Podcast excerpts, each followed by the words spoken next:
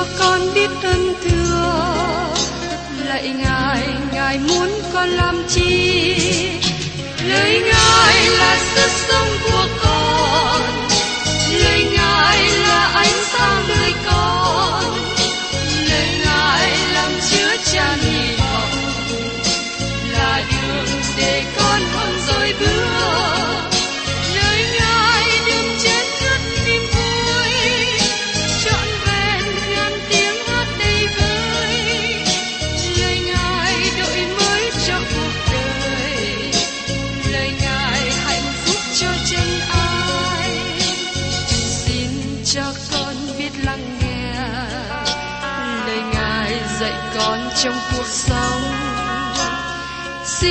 cho con biết lắng nghe.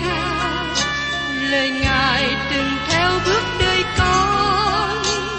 Xin cho con biết sẵn sàng chờ đợi và vẫn nghe theo chúa.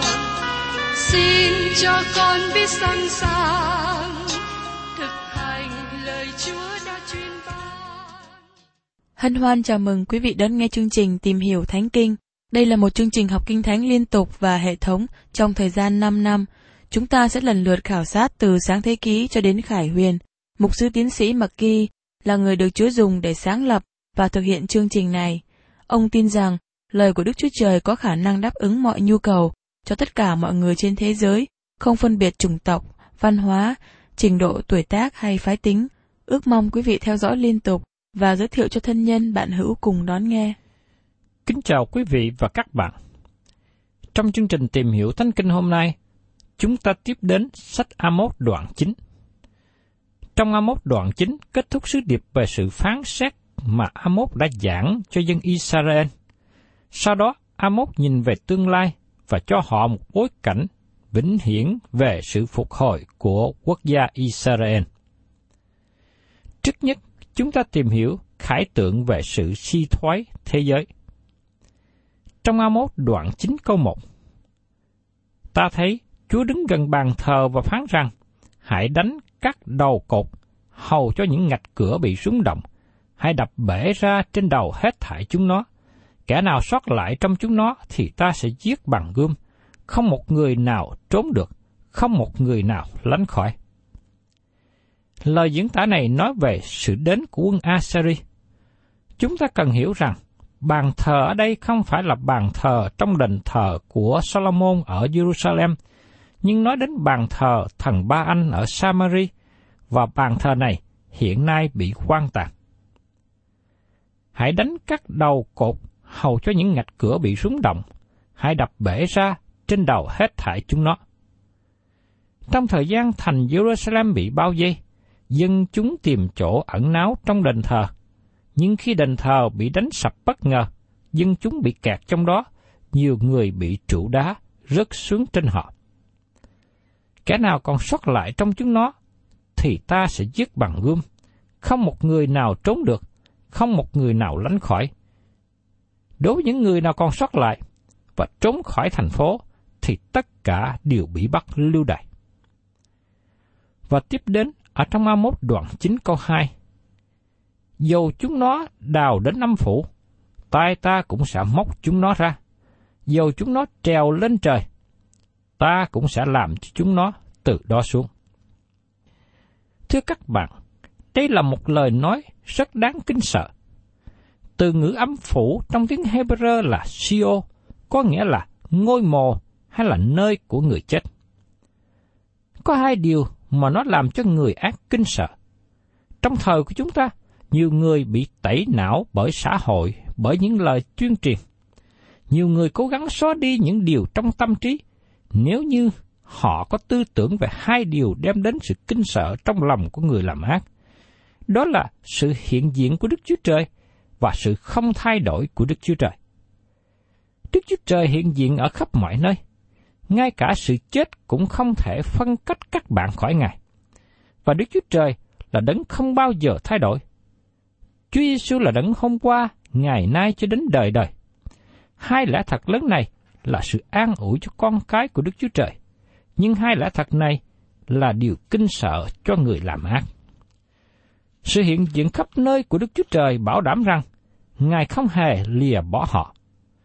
Chúa Giêsu nói rằng, ta sẽ chẳng lìa ngươi đâu, chẳng bỏ ngươi đâu.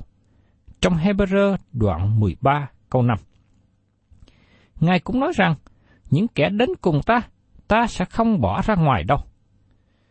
Khi Chúa Giêsu tiếp nhận các bạn, Ngài tiếp nhận các bạn đời đời.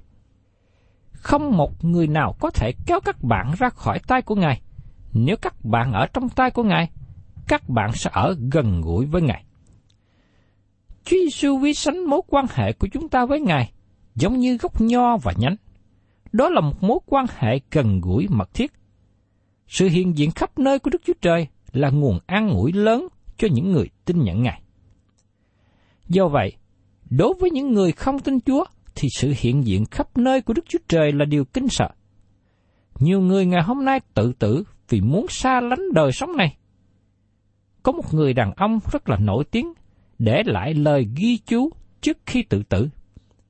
Tôi muốn kết thúc mọi chuyện và bỏ đi đời sống này. Vâng, ông ta có thể bỏ đi mọi khó khăn và những điều phiền hà đến ông, vì ông đã rơi vào hoàn cảnh khó khăn. Nhưng người đàn ông tự tử này không thể nào bỏ Đức Chúa Trời qua một bên. Sự chết không phân cách người đó với Đức Chúa Trời. Vua David đã hiểu điều này khi viết ở trong Thi Thiên 139, câu 7 đến câu 10. Tôi sẽ đi đâu xa thần Chúa? Tôi sẽ trốn đâu khỏi mặt Chúa? Nếu tôi lên trời, Chúa ở tại đó. Vì tôi có nằm dưới âm phủ, kìa, Chúa cũng ở đó. Nhược bằng tôi lấy cánh hừng đông, bay qua ở tại cuối cùng biển. Tại đó, tay Chúa cũng sẽ dẫn dắt tôi, tay hữu Chúa sẽ nắm chữ tôi.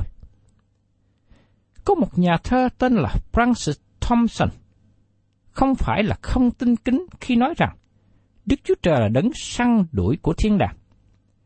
Bởi vì bất kể các bạn là ai, dầu các bạn đi đâu, Ngài cũng có thể đến được.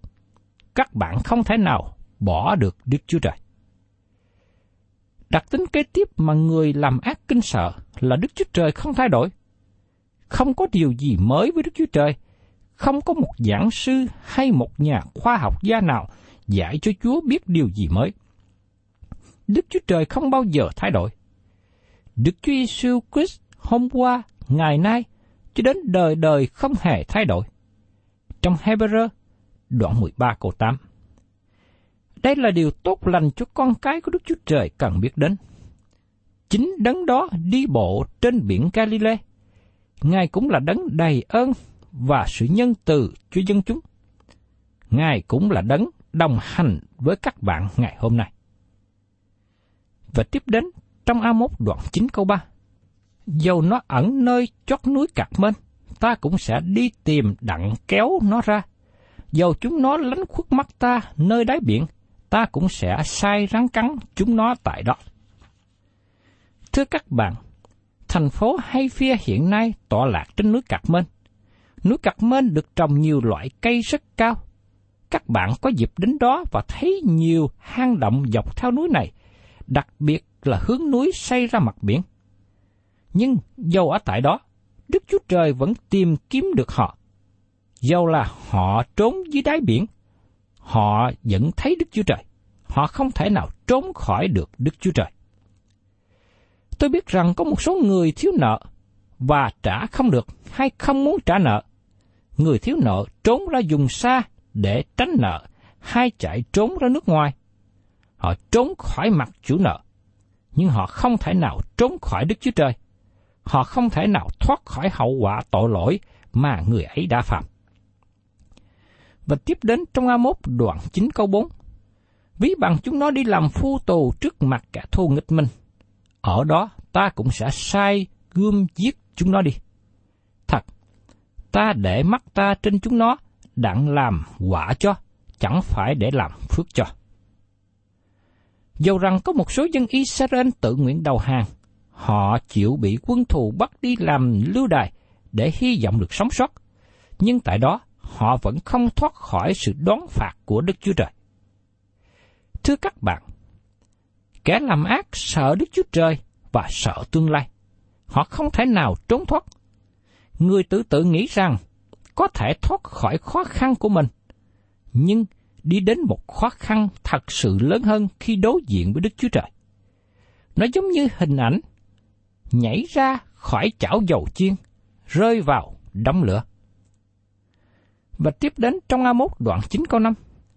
Vì Chúa, Đức Rêu Va dạng quân là đấng rờ đến đất thì đất liền tan chảy, hết thải dân cư nó khóc than, trọn cả đất dậy lên như sông cái và lún xuống như sông của Egypto. Ngày nay khi các bạn đi vào xứ Do Thái, các bạn nhận biết sự kiện dùng đất này không còn là một xứ đượm sữa và mật nữa. Dầu rằng có nhiều cố gắng dẫn nước vào, nhiều cố gắng khai khẩn đất, đất này vẫn còn cằn cỗi, sự phán xét vẫn còn trên đất. Có người muốn mua đất và nhà ở Do Thái, nhưng họ thấy rằng đất đai của vùng này không tốt để ở lâu dài. Do vậy, họ cũng muốn giúp đỡ xây dựng lại đất nước. Nhưng nếu họ đọc kỹ các lời tiên tri này, họ nhận biết sự thật và sự phán xét của Đức Chúa Trời trên đất Israel. Và tiếp đến trong A1 đoạn 9 câu 6, Chúa sẽ xây dựng cung đền Ngài trong các tầng trời, đã lập vòng khung Ngài trên đất. Ngài kêu gọi nước biển và đổ ra trên mặt đất, danh Ngài là Đức Giê-hô-va. Có một phương cách tốt đẹp, Amos nhắc nhở cho dân chúng nhớ rằng Đức Chúa Trời là đấng toàn năng. Đức Chúa Trời là đấng hiện diện khắp mọi nơi, và Ngài cũng là Đức Chúa Trời toàn năng nữa. Chính Ngài làm tất cả mọi điều. Ngay cả mặt trời, mặt trăng, các ngôi sao, các hành tinh cũng đều vâng theo Đức Chúa Trời. Ngài đã lập nên một số luật lệ trong vũ trụ này, và các tạo vật này tuân theo luật của Ngài. Nhưng con người nhỏ bé lại chống nghịch với Đức Chúa Trời toàn năng. Vì thế A-mốt hỏi dân Israel, các ngươi có nghĩ rằng các ngươi thoát khỏi Đức Chúa Trời toàn năng hay không? Tiếp đến, chúng ta nghe một lời rất kỳ lạ trong Kinh Thánh, và nó là một lời rất tuyệt vời.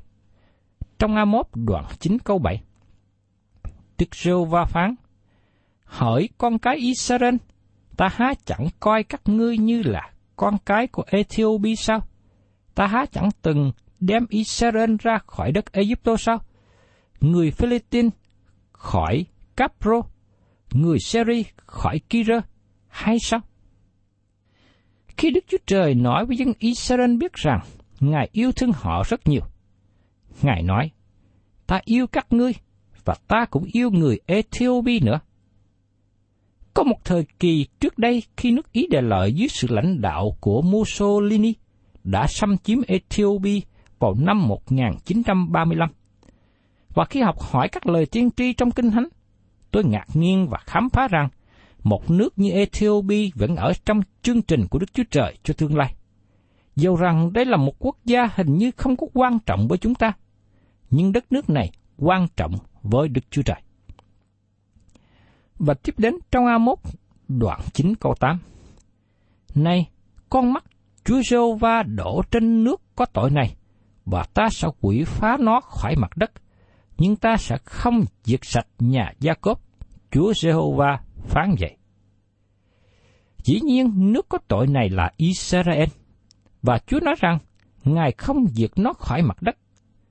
Có nghĩa rằng, Đức Chúa Trời chỉ quỷ diệt quốc gia tách ra này, tức là nước Israel của miền Bắc. Khi Đức Chúa Trời đem dân Israel trở về nước của họ, họ không còn là một quốc gia phân đôi nữa, nhưng chỉ thành một nước dưới sự cai trị của Đức Chúa Trời toàn năng và đấng đang ngồi trên ngôi của vua David. Và trong A1 đoạn 9 câu 9 Vì này ta sẽ truyền lệnh và rải tan nhà Israel ra giữa mọi dân, như lúa mì bị rải tan trong cái sàn, mà không có một hột nào rơi xuống đất. Nếu các bạn muốn biết những chi phái Israel hiện nay đang ở đâu, các bạn có thể nhìn vào sổ niên giám điện thoại. Chúng ta thấy các họ của người Do Thái hiện đang sống rải rác khắp nơi trên thế giới. Họ không bị lạc mất, họ chỉ bị tản lạc mà thôi. Đức Chúa Trời không để mất một chi phái nào. Và trong A1 đoạn 9 câu 10, Phàm những kẻ có tội trong dân ta, phàm những kẻ nói rằng hoạn nạn sẽ không gần chúng ta, cũng không kịp đến chúng ta, thì chúng nó sẽ chết bởi gươm. Những người tội lỗi này sẽ là thế nào? Họ sẽ chết. Đức Chúa Trời sẽ phán xét từng người, tức là những ai không trở về cùng Ngài. Cũng giống như vậy trong hội thánh hiện nay, không phải tất cả mọi hội viên trong hội thánh đều là những người được cứu rỗi. Nếu các bạn là mục sư trong hội thánh khá lâu, các bạn sẽ biết rằng không phải tất cả mọi người trong hội thánh đều là những người thật sự tin nhận Chúa, dầu rằng họ ở trong hội thánh. Sứ đồ Phaolô nói, vì những kẻ bởi Israel sanh hạ, chẳng phải gì đó mà hết thải đều là Israel. Trong Roma đoạn 9 câu 6 Có hai loại người Israel, người tự nhiên và người thuộc linh. Dầu rằng sẽ không có một hạt lúa nào rơi xuống đất. Tất cả mọi tội nhân của đất nước sẽ chết, đặc biệt là những người ngoan cố, chống nghịch với Đức Chúa Trời mà A-mốt đang giảng ra cho họ. Kế tiếp, chúng ta thấy A-mốt nói khải tượng sau cùng. Đó là nói về sự phục hồi thế giới. Đây là sự nhóm họp và phục hồi cả thế giới của nước của Chúa. Amos thấy xa hơn những ngày phán xét kinh hoàng và tán lạc của dân sự Đức Chúa Trời. Ngay cả Amos cũng thấy xa hơn ngày đại nạn mà nó vẫn còn nằm trong tương lai. Trong Amos đoạn 9 câu 11 Trong ngày đó, ta sẽ dựng lại nhà tạm của David là nhà đã đổ, và tu bổ lại những chỗ rách nát của nó.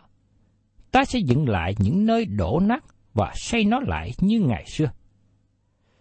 Cụm từ trong ngày đó đề cập về những ngày sau cùng của Israel.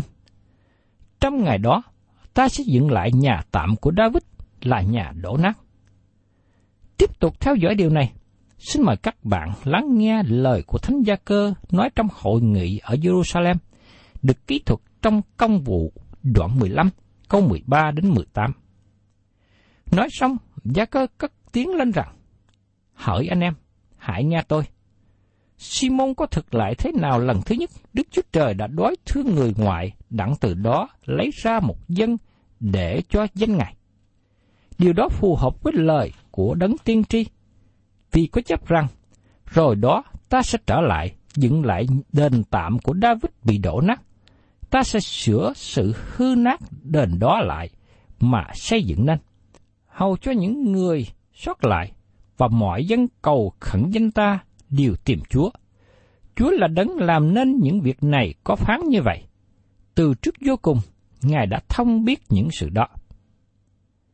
Ngày nay Đức Chúa Trời đang kêu gọi một dân tộc cho danh của Ngài từ các chân ngoại. Sau đó, Ngài sẽ dựng lại nhà tạm của David. Nói một cách khác, Amos đang nói về thời kỳ nước trời, thời kỳ một ngàn năm, ngày lớn nhất vẫn còn trong tương lai. Và tiếp đến trong A1 đoạn 9 câu 12. Đến nỗi chúng nó sẽ thâu được những dân sót của Edom và hết thải các nước được xưng bởi danh ta. Đức giê va làm trọn mọi điều ấy, phán vậy. Qua câu này cho chúng ta biết rằng sẽ có nhiều nước vào trong thời kỳ một ngàn năm. Và tiếp đến trong Amos đoạn 9 câu 13. Đức rêu va phán, Nay, những ngày sẽ đến, kẻ cày sẽ theo kịp kẻ gặt, kẻ đạp nho theo kịp kẻ gieo giống, các núi nhỏ rượu ngọt ra và mọi đội sẽ tan chảy. Đây là những bằng chứng về những gì tôi đã đề cập trước đây. Khi dân Israel được phước hạnh, đất Israel cũng được phước hạnh nữa.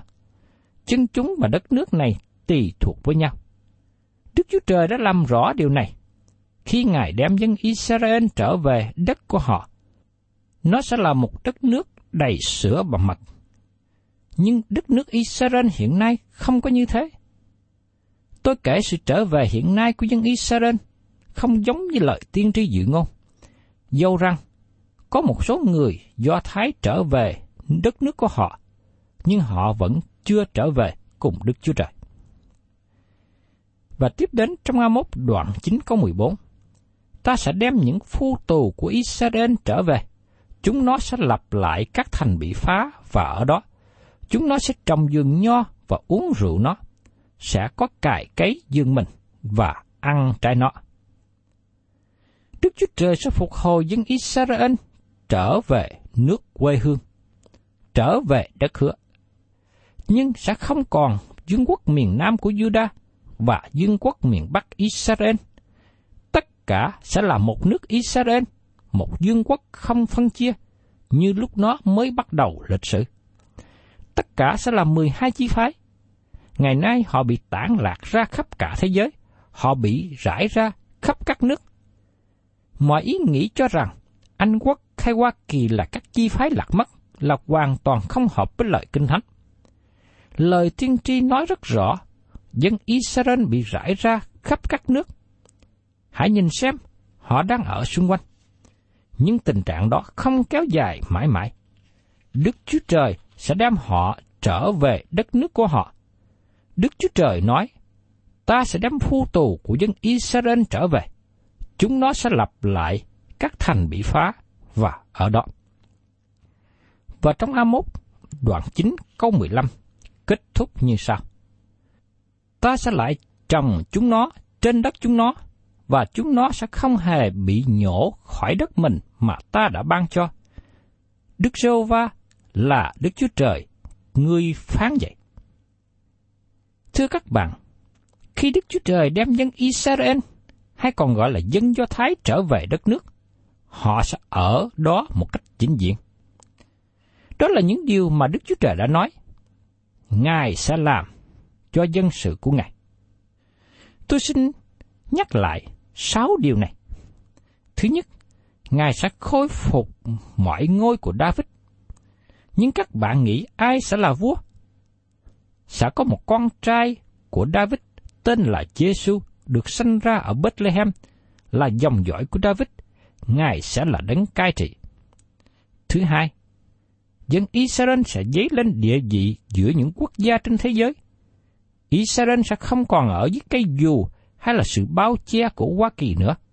Và các quốc gia Ả Rập không còn tìm cách bao vây dân Israel nữa. Israel sẽ trở thành một quốc gia được phước hạnh của Đức Chúa Trời. Nó thể hiện địa vị của mình giữa các quốc gia trong thế giới.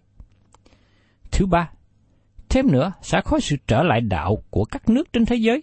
Điều này xảy ra sau khi hội thánh rời khỏi trái đất này sự trở về với Đấng Christ lớn nhất vẫn còn nằm trong tương lai. Ngày đó sẽ là ngày lớn lao khi Đức Chúa Trời đem dân Israel trở về đất nước của họ. Thứ tư, họ sẽ xây dựng lại những thành đổ nát và có dân chúng ở bình an trong thành. Thứ năm, họ sẽ ăn trái cây của vườn mình, họ có rượu nho từ vườn nho, sự rủa xả đất đai được cất khỏi và đất sẽ sanh sản hoa màu. Và thứ sáu, dân Israel sẽ không hề bị nhổ khỏi đất mình mà ta đã ban cho, mà Chúa đã ban cho. Đức giê va là Đức Chúa Trời ngươi phán vậy. Quý vị và các bạn thân mến, lời tiên tri trong sách A1 mở ra với sự phán sắc nặng nề. Nhưng cuối lời tiên tri này kết thúc với một phước hạnh của Đức Chúa Trời. Điều này cho chúng ta thấy rằng Đức Chúa Trời là đấng công chính, nhưng Ngài cũng là đấng nhân từ. Quý vị và các bạn thân mến, chúng ta kết thúc tìm hiểu về sách tiên tri A1. Tôi có thể nói với các bạn rằng, chúng ta học được những điều tốt lành qua lời tiên tri này, qua đời sống của tiên tri A1, qua dân Israel. Tôi cảm ơn Chúa vì những điều đã học. Tôi cảm ơn các bạn đã đồng hành với tôi trong chương trình tìm hiểu Thánh Kinh này. Và xin Chúa giúp đỡ cho các bạn để chúng ta nhớ lại những lời dạy dỗ qua tiên tri của Đức Chúa Trời là A-mốt, một tiên tri trung thành, giảng lời của Đức Chúa Trời cho chúng ta. Thân chào tạm biệt quý vị và xin hẹn tái ngộ cùng quý vị trong chương trình Tìm hiểu Thánh Kinh kỳ sau.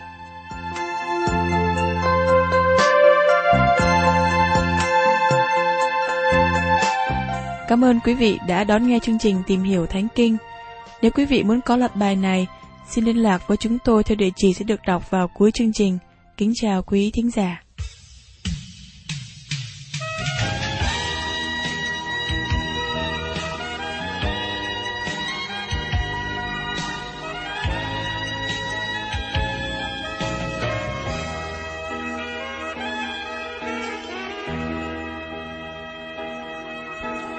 Ôi, Giêsu Chúa ta là bạn thân bằng lòng gánh tội lỗi chúng ta. Ban ơn chúng ta hôm mai thân mình trình cho Chúa bao tâm sự ta.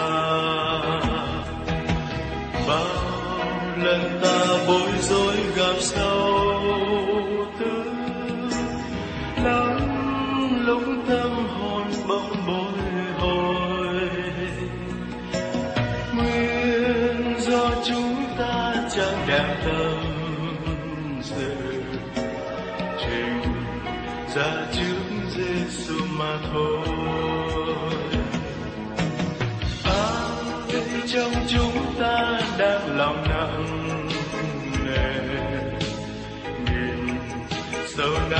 Trồng chất ngọn